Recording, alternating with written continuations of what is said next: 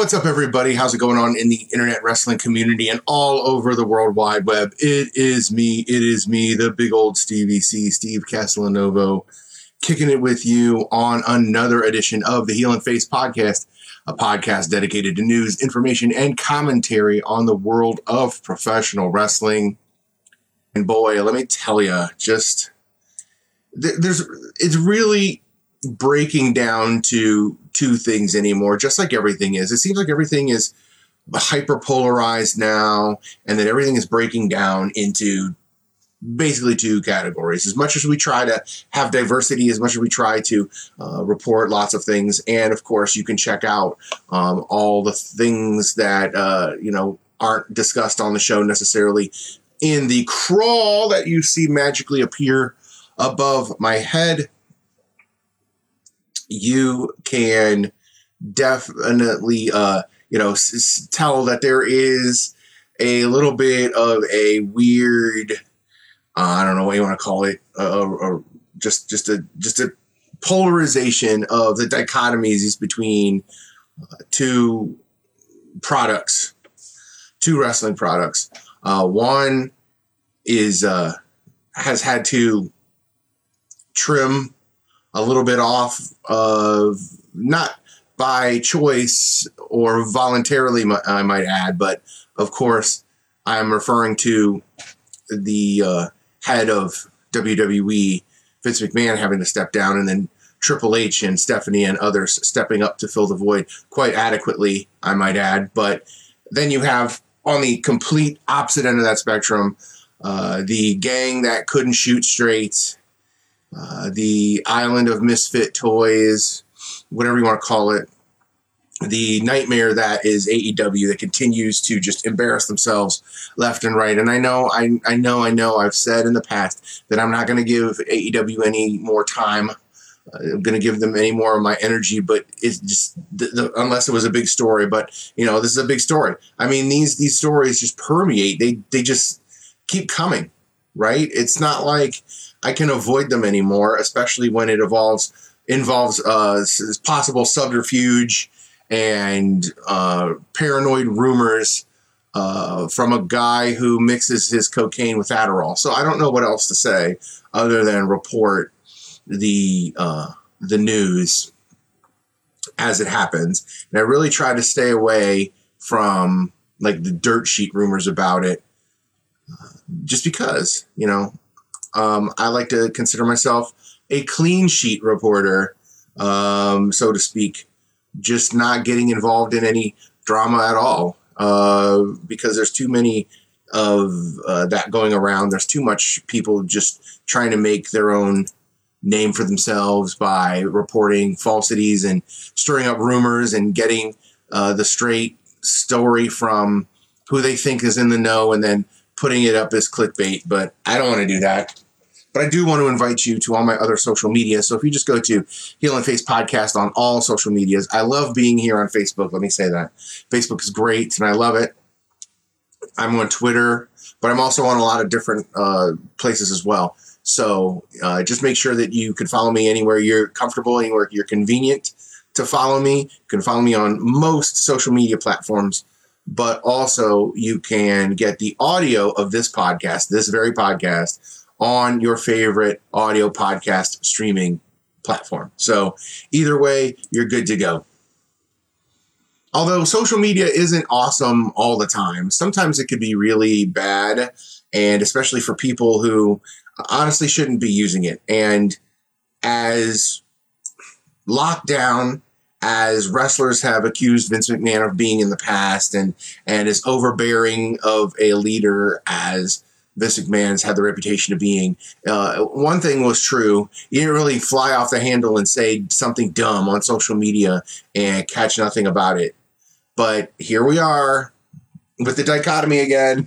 the complete opposite of the WWE spectrum is, in fact, AEW. And uh, the buffoonery continues as this is pretty much the only permeating news article throughout wrestling right now that Sammy Guevara, who no longer, at least I didn't think he worked for the company.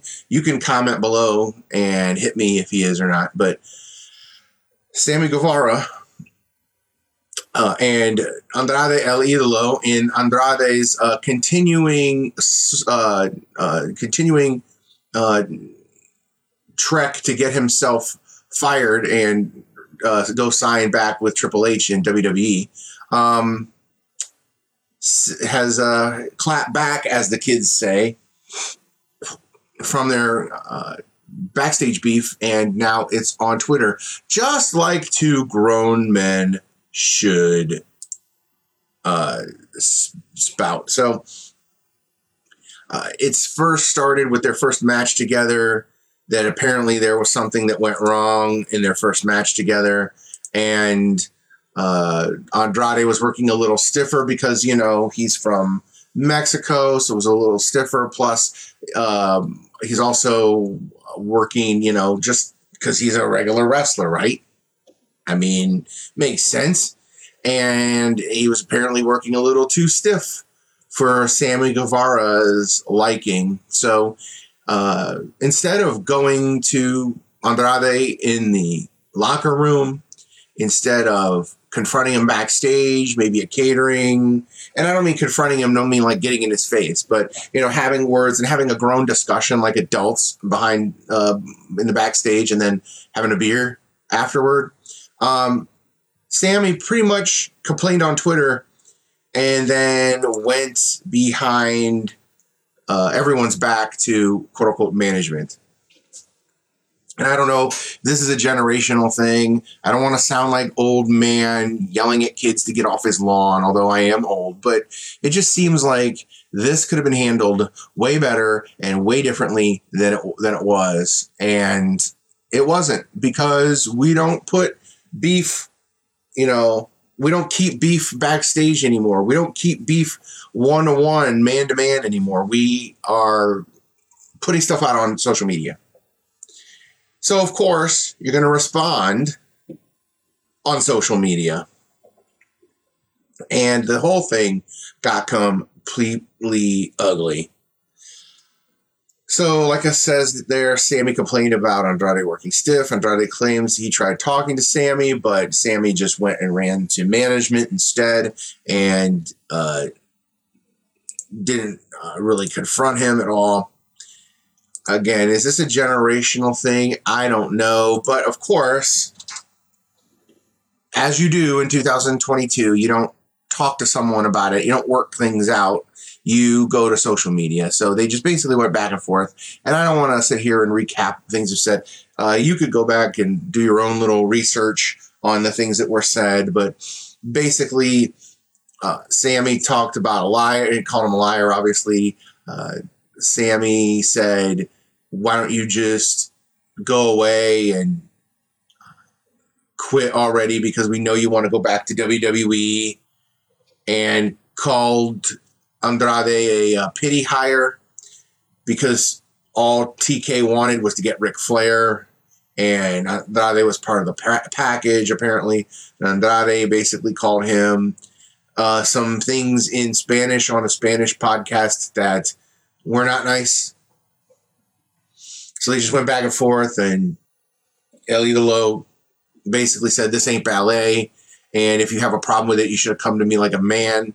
And it's wrestling. I was working stiff. And if you had an issue with that while we were working in the ring, then you should have given me a receipt or you should have said something, which makes sense because every story I hear from all the old school wrestlers from Jim Cornette to um, the Legion of Doom to you know all the, the Crusher uh, and all those guys and the Four Horsemen.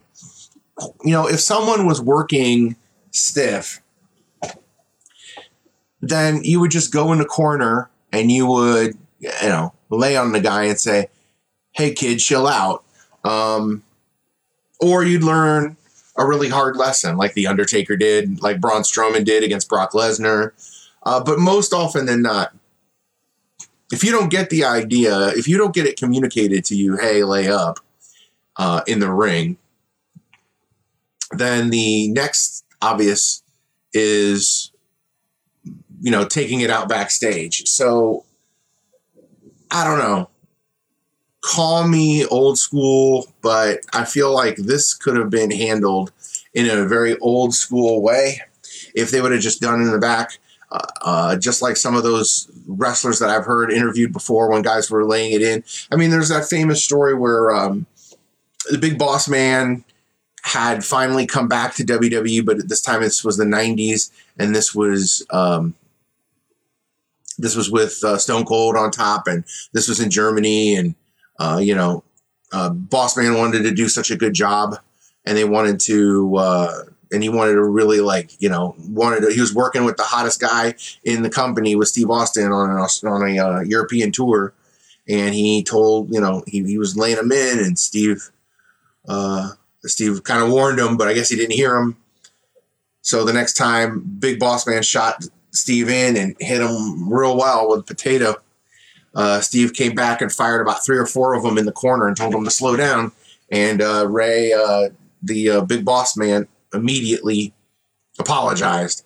And there are tons of stories on multiple different podcasts of similar things about, you know, the uh, the uh, Midnight Express pulling some meatheads into the corner and saying slow down.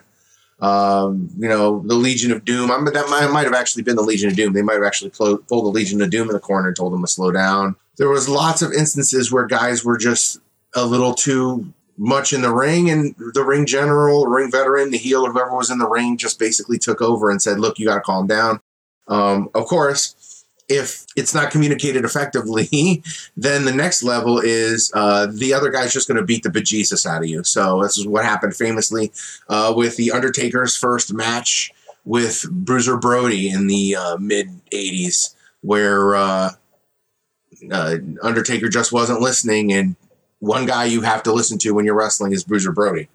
So that was settled inside the ring, and the Undertaker learned a hard lesson that day if that was the case going on in the match, then all Andrade should have done is pulled Sammy to the side or pulled him in the corner and just laid a couple in uh, and just set him straight. Then this whole thing would have avoid, been avoided. But no, no, of course. Uh, instead of talking about it in the ring or talking about it, you know, in the locker room, uh, we air our grievances and we air our dirty laundry in uh, social media. So I don't know, man. Like, I don't know if at this point Sammy is doing this purposefully to, um, you know, just disingratiate himself from uh, WW or AEW if he just if he himself wants out. I'm hearing things that you know he's actually uh, re-signing uh, or was re-signed to a new contract or something to that effect. Uh, but if he just really is souring in a lot of people's eyes, you know, maybe it is. Maybe he does need to learn a hard lesson. Maybe he does need to be slapped around slightly. Maybe he does need to go old school a little bit and um, you know, um, learn learn a hard lesson. I don't know. Um, seems like he's not the type of person. Unfortunately, there's lots of people in life who don't earn, learn hard lessons like that. And I heard some interesting comments. I've heard some people say that uh, Sammy is Tony Khan's Triple H, or I'm sorry, HBK, just a uh, tremendously talented guy, but a huge pain in the behind that uh, he's just going to have to deal with. And um, if he wants that kind of talent around AEW, if he's going to build the future, if he's one, truly one of the pillars of AEW, he's just going to have to put up with his nonsense. But I don't know. I don't. I don't buy it. I don't like it. I don't think uh, that's that's the way to go. I think you got to learn to get along, and uh, you got to figure it out, and you've got to work with people who you're putting uh, your life in their hands, why would you um, mess that up on purpose? Why would you allow someone to, um, you know, be such a jerk and and just piss off everybody and and just go rogue? You just you just have a cancerous locker room that way. At least that was what it seems like to me. You know, I, I wouldn't want anybody who's just consciously, purposely being a pain in the uh, in the rear end. Uh, you know, to, to, work with. I mean, I don't, I don't know how much money uh, it takes, how much money it's going to take, or how much money that person makes. Is it worth it? Uh, because right now the locker room is not the place uh, of, for AEW. Uh, the locker room is probably the most poisonous, most toxic that it's been ever in the three years that it's existed. And uh, it's mostly of their own doing. But if they continue to allow this kind of behavior to happen without having some type of settlement because Tony Khan doesn't know what he's doing and doesn't know how to settle cases like that, then this um, nightmare is going to continue. And uh, I don't know. I mean, I can't see WWE or AEW uh, lasting much longer if the locker room is such a, a, terrible place like this that where no one wants to work or get along. So maybe this is a generational thing. I don't know, but uh, you should be able to settle things like grown men um, either by talking it out or having a, some type of arbiter, some person to go between, or uh, you just kind of old school, uh, just take it into the ring or take it into the locker room, take it into the back stall, the shower, and whoever gets out, you know, standing wins. Um, I don't know. That's all. That, that's that's all really. What, what else is there to say about that? Just two grown men fighting each other on social media, um, and and by the way, uh, it just dawned on me as well by the way, this is all during Hispanic Heritage Month, where AEW and TNT has been doing this huge deal about accentuating their Hispanic and Latino wrestlers uh, for Hispanic Heritage Month. Well, um, I don't think this is co- could have come at a worse time. So you know, just to be buffoons about it uh, while awareness is being brought is probably a terrible, terrible, terrible idea. So I don't know. It's uh, you know, they're they they reaping what they sow right now in AEW land. All right, well, um, gonna gonna switch gears completely here, and then we will uh, we're gonna talk about uh, a company that is uh, killing it right now, and it, they are back, back, back, back on top. And again, I take no pleasure. I know many of you feel like I am a uh, WWE honk, that I am a, you know, a, WWE stan.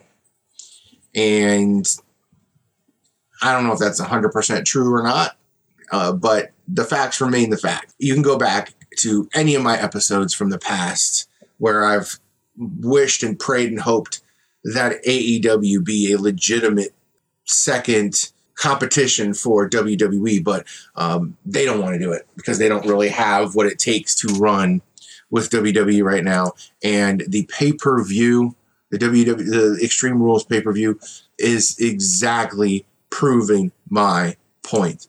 Comparatively from last year's Extreme Rules, a major uh, upgrade. I don't didn't necessarily like some of the matches like other people did.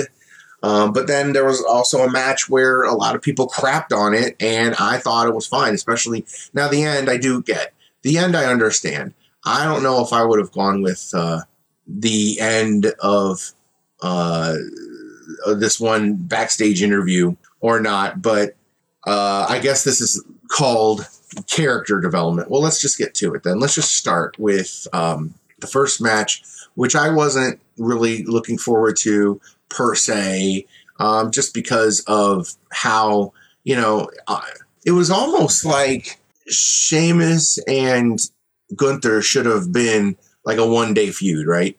It should have been where this was it. Like this was all it was gonna like this was gonna come just to this. That it was gonna be Sheamus versus Gunther for the Intercontinental belt on SmackDown. Um, and I felt like that was good enough. I mean, it was definitely match of the year candidate, you know, just by watching it. But when you continue to look at, you know, where they, I think they want to go, plus, of course, they want to build up the younger stars. Uh, this match, this good old Donnybrook between the Brawling Brutes and Imperium actually was way more entertaining than it needed to be. And I know, again, people are critical of it because of, you know, well, what's the point of having this if Sheamus lost in an absolute banger to Gunther for the Intercontinental belt? But it was a way to get the crowd into it because the crowd was very up and down for me. I didn't hear a whole lot of uh, excitement where there should have been some, and then uh, the crowd kind of warmed up, especially toward the end of the pay per view. At first, we get history lessons, and I'm going to comment about this a little bit more probably in the show, but we're getting history lessons from Michael Cole. We were never getting history lessons in the past from Michael Cole, so I'm going to consider that a positive. I'm going to consider that a, a win. Um, the the match started off hot as you would expect. It always does especially with these guys together. Although most of the matches tonight did not start hot. Uh, we'll talk about that later. Um, ridge holland finally figuring it out doing the double stalling backdrop um, on kaiser and giovanni vinci a lot of good brawling they, they teased all of the hardware out there like the barrels and the bar and all that stuff um, it was a nice touch that when gunther broke the picture of Sheamus' grandpa. Uh, that's when the Sheamus got fired up. I don't know if that's a trope or not, but I'm going to go with it. They really like beat the dog a snot out of each other. There were some really nice spots, including the uh, double team uh, maneuver with Ridge Holland and uh, I don't know what they're calling him. Are they calling him Butch? Are they calling him Butch? Uh, PD Butch Dunne, whatever they're calling him. That was a nice little combo. Um, uh, he hit uh, Sheamus hit Gunther with 30 beats of the Bodhrán. It looked like they just whacked the crap out of each other all night. Um, Sheamus even put Gunther in the clover leaf. Uh, but Kaiser came in and broke it up. Uh, big spot with the shillelagh breaking, almost hitting a fan. That was pretty hilarious. Uh, uh, it looked like Kaiser was swinging for the fences. Um, uh, they beat uh, Gunther down, you know, to make Gunther look strong. It was all three of them beating down one dude, so you know that obviously helps you uh, look strong.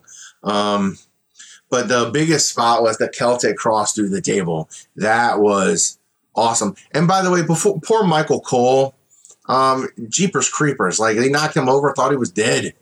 Um, but he survived. He was fine.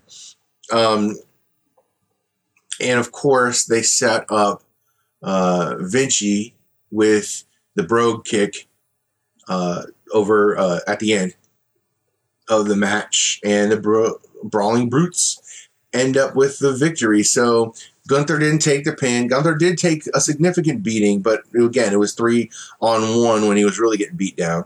Um, Celtic Cross and Air Raid Crash off the top, and then uh, Vinci uh, ended up, not Vinci, uh, was, oh yeah, it was Vinci. Vinci took the brogue kick at the end. So uh, Sheamus looked strong. Ridge Holland looked strong. Everybody looked how they were supposed to look coming out of there. And uh, it's a tough L for Imperium, but they will definitely regroup.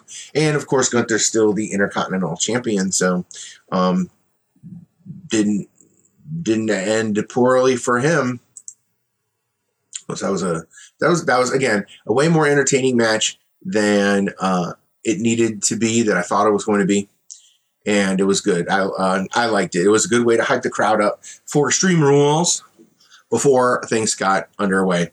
Uh, the next match that a lot of people were I get online like crapping on. I didn't think it was all that bad. Actually, was really well done storyline based. You know, you've got um, Ronda wearing a lot of uh, her ring gear had some of the same things from They Live on it, right? Obey, uh, all that.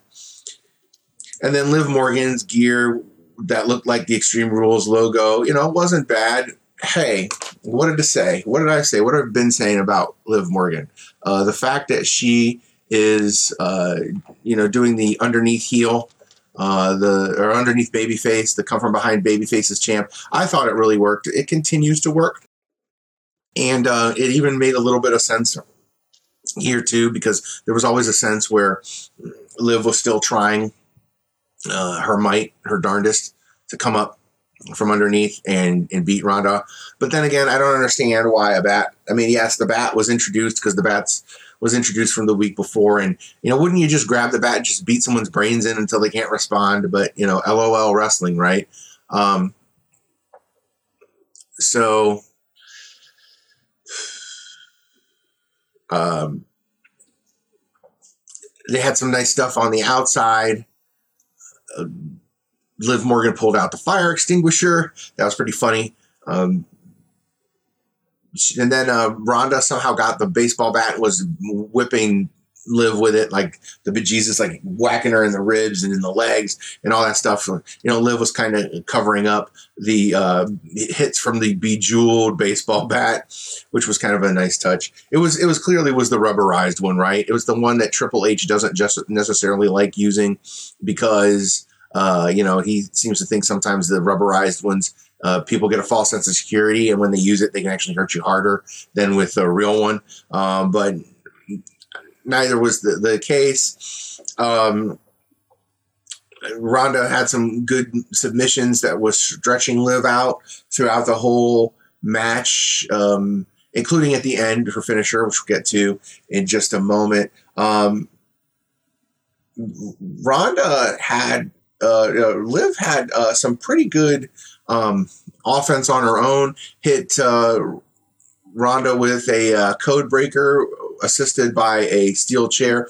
Although it didn't look that great, um, it, you know, it was it sold pretty great. You know, uh, and Ronda selling is underrated. I think um, she just uh, needs to be a little more snug, especially when it's with weaponry. I mean, yeah, chair to the face is going to hurt, uh, but uh, still, she sold it well. Um, she was actually making a lot of uh, Liv's offense look hard and look tough. And so, you know, that's how you do it. You put the baby face over and do it that way. Um, it was kind of a 50 50 crowd, which was I was really um, upset about. Just, I'll get to it, but I did not like the vibe that, that Liv was getting or giving off or, or building to. I'm not going to be a fan of this for a couple of reasons. I'll get to it uh, in a minute. So Liv at some point recreates the spot that she did with Lacey Evans with uh, the senton from the top rope through a table, which she landed just nailed perfectly. Uh, and then they tried to do something else to put Ronda through the rest of the table as it was standing, but I don't think it worked well. But Ronda somehow uh, came back, and as she came back, she uh, put Morgan in a bicep crusher and as she was uh, doing that, Morgan was like in some kind of passed out dream state where she was enjoying it. She was smiling. Uh, but then to add insult to injury to get her out quicker because Morgan wasn't really tapping out. She wasn't giving up. Uh, Ronda took a piece of the uh, table, piece of the shreds of the table, and uh, just basically pushed it into Morgan's temple to further uh, the damage of the bicep crusher and knocked Morgan out for the submission. So she couldn't answer, and we have a new WWE Women's uh, SmackDown Women's Champion in Ronda Rousey. So um, just being nitpicky here, but part of my beef is uh, that there's there was this vibe that was permeating where Liv was enjoying things a little too much, that Liv was um, you know living in the moment too much and, and didn't really want to put Ronda away, and uh, that there's this darker side of Liv Morgan creeping in, and I don't know. This never ends well. Why would you have her turn heel on the top of her underdog baby? I mean, an underdog babyface, she should get at least one more chance at one more pay per view to try to get her belt back. And then if that doesn't happen, then she can uh, spiral into madness all she wants to. So there was also a backstage where Liv Morgan was literally in a dark place because she was hiding in the shadows. and sm- like smiling, and then her smile kind of faded. So who knows?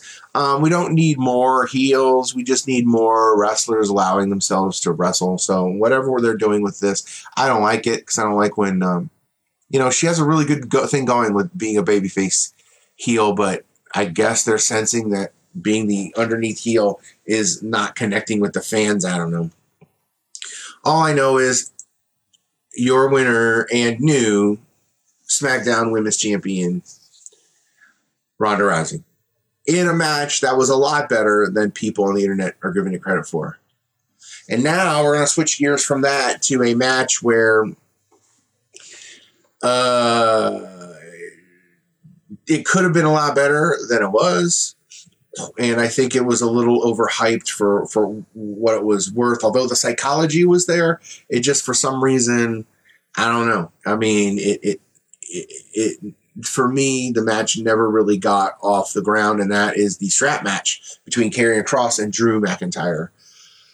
Uh, the psychology was early in the match, of course. Uh, Kross refusing to put the strap on, Kross delaying putting the strap on.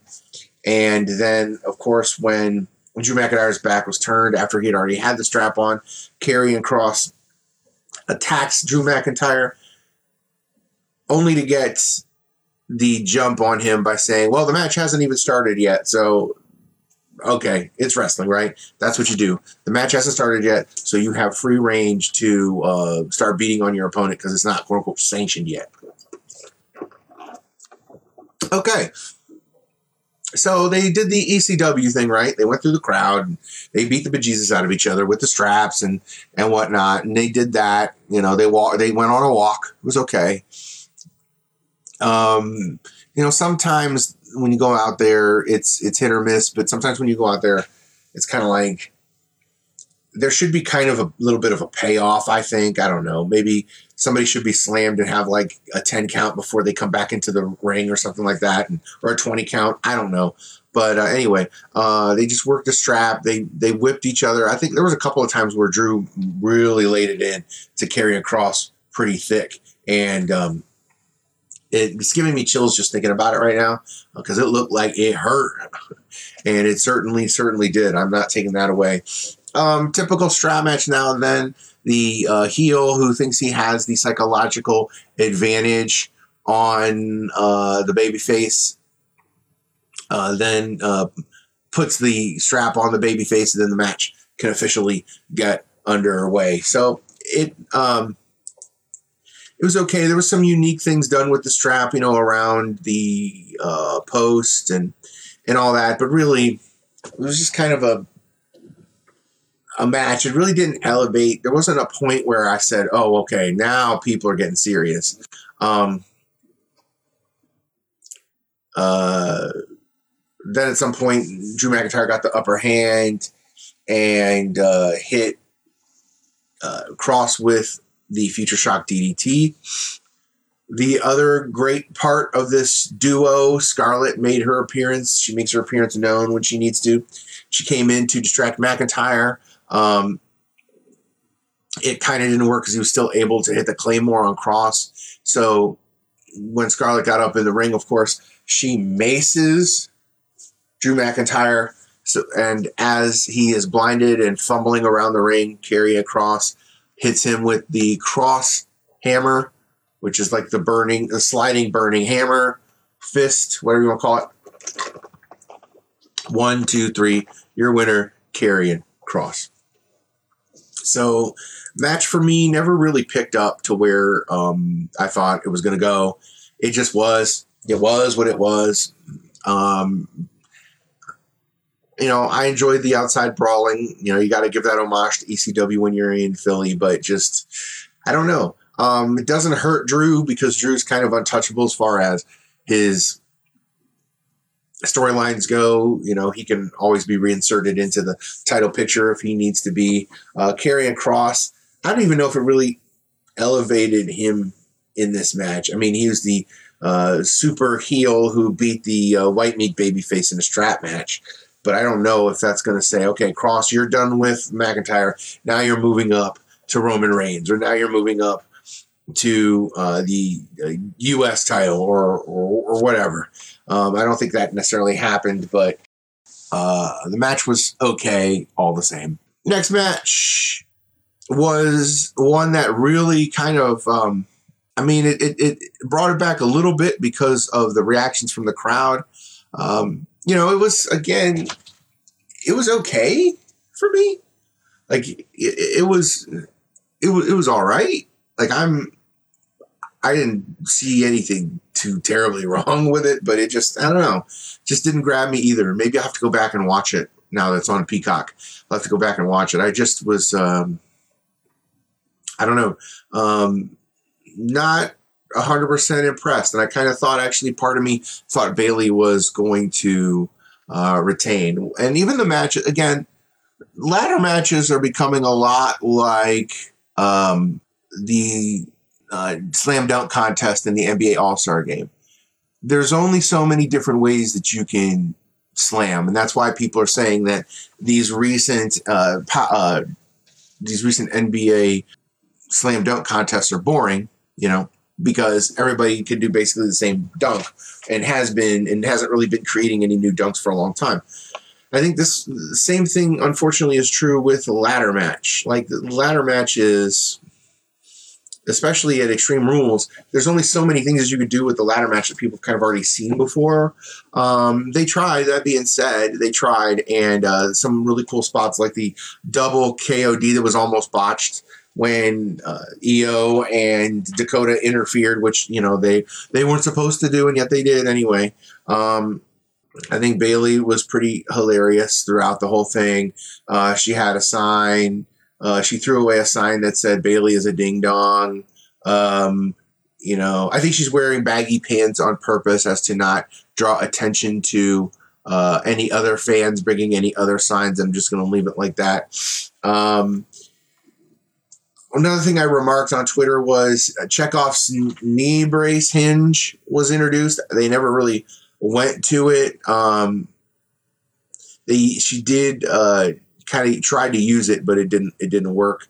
Uh, as you, if you don't know what I'm referring ref, referencing, the famous Russian playwright Anton Chekhov uh, has a very famous theory. It's called the Chekhov Chekhov's gun theory, which basically states that if an object is being used in or brought out and made a big deal about in the first act, then it has to be used. Originally, it was a gun. Uh, Chekhov would use a gun multiple times uh, in his plays, and he would bring it out, put it on the table, or put it somewhere, or a rifle or something inside the house or inside the yard or wherever it is the play was taking place, and then ultimately it would be used at some point at the end of the play, and that's the same thing. You know, he introduced that. I honestly thought that Bayley was going to waffle Bianca with it, or you know, do something to where. Uh, Bianca, uh, you know, was going to get injured by it somehow, but I guess it didn't happen. So I don't know. Um, Bayley put uh, Bianca in the rose plant and then uh, trapped Belair under the ladder. Uh, but the only cool, really, the only cool spot they did that they haven't done before was uh, the strongest wim woman in WWE uh, bench pressed the last rung to um, upset Bayley and hang her out to dry on the top rope. Uh, which caused Bianca to climb the ladder and remain WWE Raw Women's Champion. So, again, um, it's okay. wasn't the best match of the night by any stretch of the imagination. You know, certainly wasn't the worst. It just wasn't. It was just a match. It was. If you've seen one ladder match, kind of, you've seen them all, and that's what that was. Okay. Um, now we go from that, though, to um, a, a match that was just so incredibly satisfying on so many different levels that um, I don't know, like kind of like my opinion of Sami Zayn. Anywhere that Dominik Mysterio or Guerrero, as he was being called last night by some people, uh, goes is going to be up. Uh, everything in this match that happened was meaningful, purposeful, done with intent, and also like just shocking. And I was actually rooting for Rhea Ripley at the end of the match just because they just took um, Judgment Day to a new level and made meted out Judgment for Edge definitely. Um, the match was already kind of a banger anyway between Finn and Edge, who also did the uh, proper EC dub thing and went out into the crowd. And uh, there was that one spot where uh, Edge launched Finn into the overhang pow, and then uh, he returned the favor by launching Edge into the metal guardrail that separates the up from the down in an arena. If you've been to an arena, you know what I'm talking about. Uh, they were brawling all over the place. Edge, of course, grabbed a hockey stick because that's what you do in Philly. That's what you do in uh, if you're Canadian. So it kind of worked, and put it in his mouth like the you know the bar of the of the chair that they've been using. And of course, there's a run in because there always is.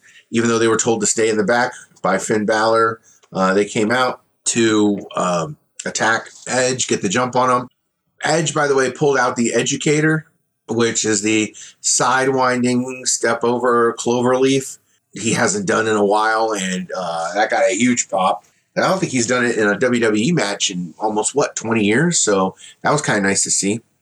And then, of course, uh, also uh, Dominik Mysterio had to get involved, uh, helping assault Edge as well. Uh, but halfway through, Edge's friend and erstwhile tag partner Rey Mysterio Jr. came out to save the day, and he uh, rescued Edge at least for the time being until he confronted he was confronted by his son, or maybe maybe not his son, uh, Dominik Mysterio, whom a lot of people online were calling Dominic Guerrero, uh, because you know bad storylines just won't die. But there was obviously a change in Dominic. There was a there was a very pronounced change as far as his attitude, as far as his personality as a heel. He sat there and drank in the booze a little bit longer. He held the drama a little bit longer, and I don't know if it's just a simple case of. Uh, wrestlers like to be heels more than they do uh, faces. Uh, but it just seems like Dominic is a little more comfortable kind of being like a smarmy jerk who's kind of quasi controlled by a female wrestler. So um, that's nice to see. You love to see it. Of course, he got a receipt from Edge being kicked in the crotch. And then, then it all really, really went somewhere. So uh, Edge at one point got sneak handcuffed by Rhea Ripley, which was hilarious because nobody really ever saw it coming. Um, and when it was happening, like she she got up, she she crept up on Edge with the quickness. Like it wasn't even like we don't even know like how it happened. Like it happened before we were aware. And yes, it did. our attention was taken from us by the camera shot and focusing on Ray and all that. But yeah, like wow. Um, she handcuffed him with real quickness. Uh, then of course they beat down on Edge. They just beat down on Edge. And I might be going out of time order on the match. I'm just coming up with the the stuff that just really pops into my head. Um, of course, you also have the spear outside, uh, Balor getting speared outside and then landing on uh, Dominic and Damian Priest and all that. So uh, that was good. That was fun. But then, uh, as Rhea Ripley felt that she had taken care of business succinctly enough, out from the crowd comes the Glamazon, Beth Phoenix, LFG. Let's freaking go now. It's now leveled up. And they went after each other with a hockey fight. And it was so good. Um, I wanted to see a little bit more of Beth Phoenix getting the upper edge on on Rhea Ripley. But again, Rhea Ripley's the heel, and she's also younger, so it made sense. Ripley ends up dropping uh, Beth Phoenix. Uh, um, well, actually, I'm going ahead. Um, Rhea uh, got uh, handled by Beth, who then took the key from her and went to unlock Edge. Edge hit three consecutive spears with Finn Balor. That was amazing. But Rhea Ripley comes back into the ring, hits Edge with brass knucks, and then they she proceeds to incapacitate Beth Phoenix, who at this point they grabbed uh, the rest of Judgment Day, grabs Edge, and then has the ref come over to try to get Edge to quit, and he said, uh, "Heck no." Well, they did pin him, but they were able to bring Beth Phoenix over, a prone Beth Phoenix, and Rhea Ripley threatened her with a Con-Chair-To. Now, let me tell you, the crowd exploded when this happened. Like, just the threat, just the mere threat of a Con-Chair-To on Beth, like, got the crowd so heated. So, of course, Edge had to acquiesce because, you know, he wasn't going to let his wife take the Con-Chair-To. Until she did. Rhea goes, ha ha, pow. They got Edge to submit, Edge to quit. Edge said the words, I quit, I quit, I quit. And they still waffled uh, Rhea, uh, Beth Phoenix with the Con-Chair-To. I loved it. The place went unglued. Like it was almost NWO level of hatred for Judgment Day. And that is, kids, how you do it. Um, the only other thing is that Dominik Mysterio should definitely lean more into being Dominic Guerrero. Um, you know, I think Dominic should come out and do the little shoulder shimmy. I think Dominic should introduce uh, Three Amigos uh, to his repertoire if he ever gets to wrestle um, longer than five minutes or take bumps, take heel bumps. So I know that Dominic is good in fits and spurts, just like most rookies are. I, I see that he did have a little bit of a regression from his rookie season last year, but still, uh, he's still going to be a star, and he's just got it now. And once he gets that native personality, oh, it's going to be fantastic. Um, so yeah, probably match of the night. Just how it went down on the on the get down just was fantastic. And um, I, uh, I don't know, just there wasn't anything wrong with that match. Now you've got all this this this setup. You've got uh, you know a possible uh, Survivor Series match of uh, Edge and Rey Mysterio and probably random other people uh, with a mixed tag with uh, Beth Phoenix versus Judgment Day. I mean, that's just going to be sick. I, I, I just I loved it. I thought that that definitely was match of the night uh, uh, feel to it. And then we have the main event. like, how did you get people like so hyped for this? And then we got we still have the main event to discuss. So, um, which you know, it wasn't great. It wasn't the best main event, but it certainly wasn't uh, necessarily a, a, terrible one either. It was just one to just get through.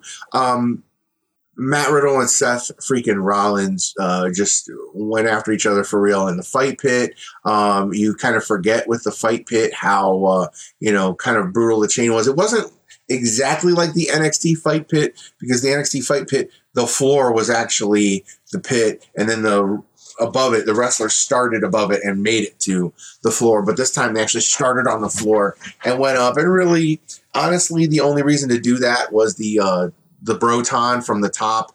Uh, but I get ahead. Um, there was some nice interaction with DC. He didn't look lost in there. He just he looked like he could have done a little more though. Um, he didn't look lost. He didn't get lost.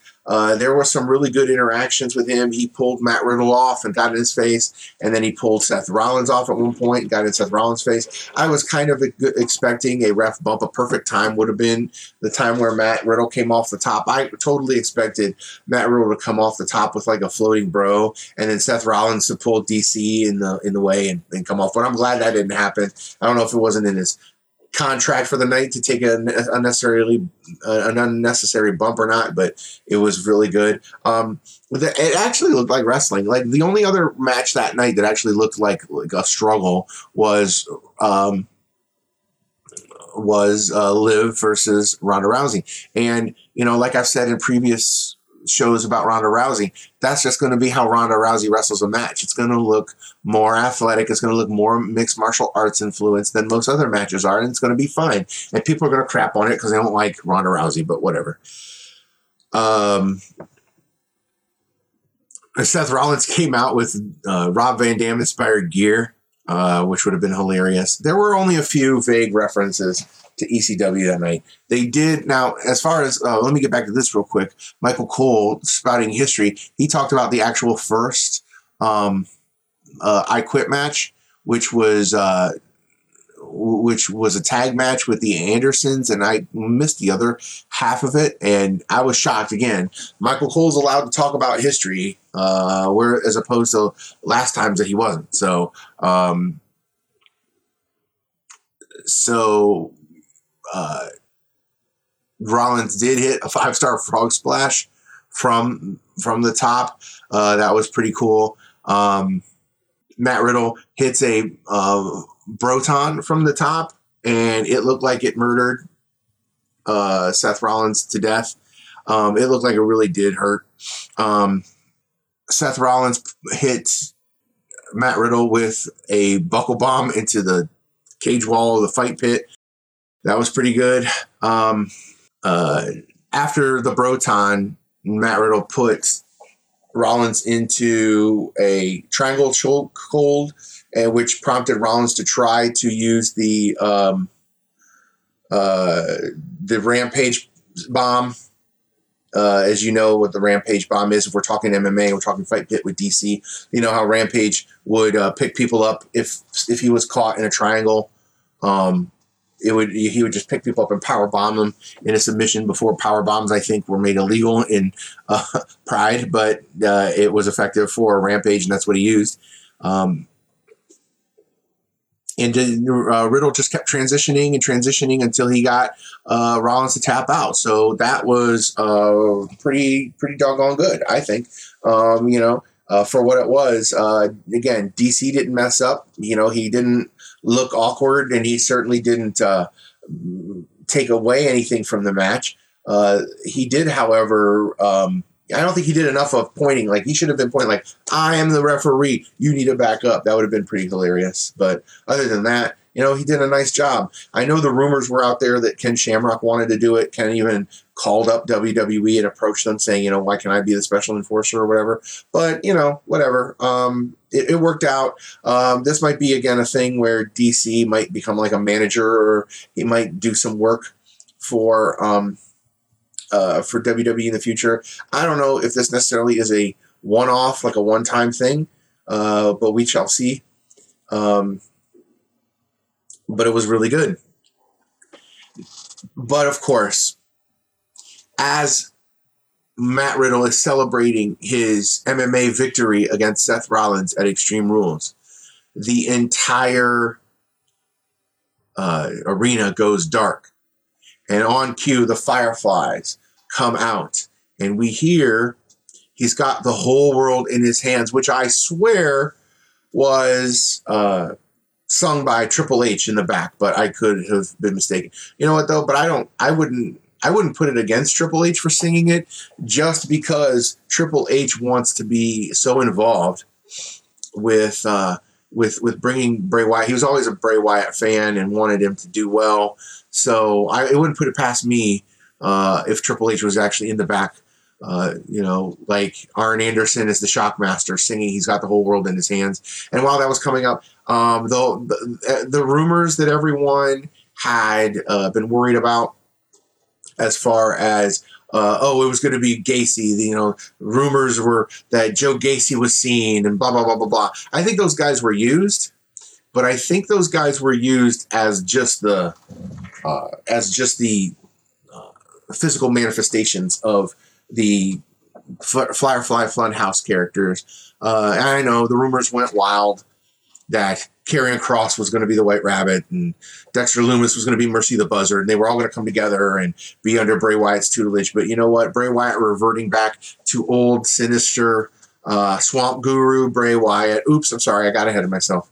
Uh, really worked. You just saw all these guys just they were zooming in on them they're zooming in on them throughout the whole uh, the, the whole night, and um, uh, then or not the whole night, but the that part of the show, and uh, then you saw a blue, uh, you know, a, a, vignette from backstage where all of those puppets were laying in uh, moldy cobwebs to symbolize their final death, and as uh, we uh, pan back away from that vignette, we see a door, and the door is bathed in an ominous blue light, which people uh, said was very reminiscent of Brodie Lee's entrance in uh, the Dark Order, because of course they were both in the Bray family. Uh, which was a nice touch, someone pointed out. And then as that door opened, out walked sinister uh, mind games, master of the mind game, cult leader Bray Wyatt with his new torch, and the crowd erupted. As Pat Patterson used to say, the whole place went banana. And it was just like an explosion. Just the whole crowd was behind it, something they've been wanting for so far. So, my question is was it half of the uh, the anticipation of Bray Wyatt coming back, and then people who think that they're in the know, you know, or was it the viral campaign? Was it all of the uh, messages from the White Rabbit that uh, caused people to come back? Either way, uh, Bray Wyatt not only is back, but he is also a huge crowd favorite. I'm going. I would not be surprised if he came back as a babyface. uh, you know, and he he deserves it. Uh, there was a couple of tweets uh, last night where you know there was a fan who had tweeted his daughter uh, marking out at the return of Bray Wyatt, and he re- replied with, "That's uh, all I wanted." That's why I did it. That's why I came back. I came back for you guys. So it's going to be super dope to see what Bray Wyatt has in store and if he's going to wreak havoc on the WWE or even as a babyface, um, because we're all behind him. We're all with him. We are all with Bray Wyatt this time. We know why he was let go. We know um, that it was all part of Vince McMahon's um, half of his stupid machinations, and the other half was him paying off uh, secretaries that he slept with. But uh, we're past that now. This is a new era of WWE, and it's going to include Bray Wyatt, whether a babyface or heel. But just know that we are all behind Bray Wyatt, and we all cannot wait to see Bray Wyatt back in the WWE. So, as a just a bow on Extreme Rules, um, I think there were some matches that had some problems that they weren't that great. But then there were some matches that were just amazing. Like probably the match of the night was the I Quit match between Edge and uh, Finn Balor, which devolved into more drama, more storyline than than uh, than uh, than actual match. But usually when that happens, it's a bad thing. But this is a good thing. So it was just so fantastic and so wonderful, and uh, was so awesome that it happened. Uh, so uh, Extreme Rules C plus. Extreme Rules C plus. There was again a lot bad, uh, a lot not great, uh, but a lot of it was really good, and I think the good overshadowed a lot of the bad. So, tell me what you guys think. Tell me what you guys think. You can either leave a comment on the page, uh, as I see a couple people have, and I will definitely, definitely get to your comments uh, in a moment. Um, but or you can just uh, communicate with me on Twitter. You can communicate with me uh, on all my other social media, uh, and please do because I love interacting with you guys throughout the show, not just um, when I'm on, but uh, you know throughout the week as things arise. All right, well that is it for me this week. Uh, Steve Cass here had a great hour talking with you guys about pro wrestling. Thanks for joining me. Those of you who were here, uh, who did, who were able to join me, and uh, appreciate you guys. Don't forget to um, like the page, uh, share it. Uh, you know, help us grow, help me grow, help Heel Turn Wrestling grow, uh, so we can provide for you the best fan-oriented, fast, best fan-generated podcasts in pro wrestling. That's it for me big old Stevie C. I'm out for this week. Thanks for joining me, and uh, have a great week, guys. Uh, enjoy wrestling. There's some great wrestling going on this weekend as far as uh, indie wrestling. So check out some indie wrestling that I'm going to probably be posting on my page as well, like you know, promoting to just go out there and go go after it, go get it. But uh, enjoy your week, and as always, peace.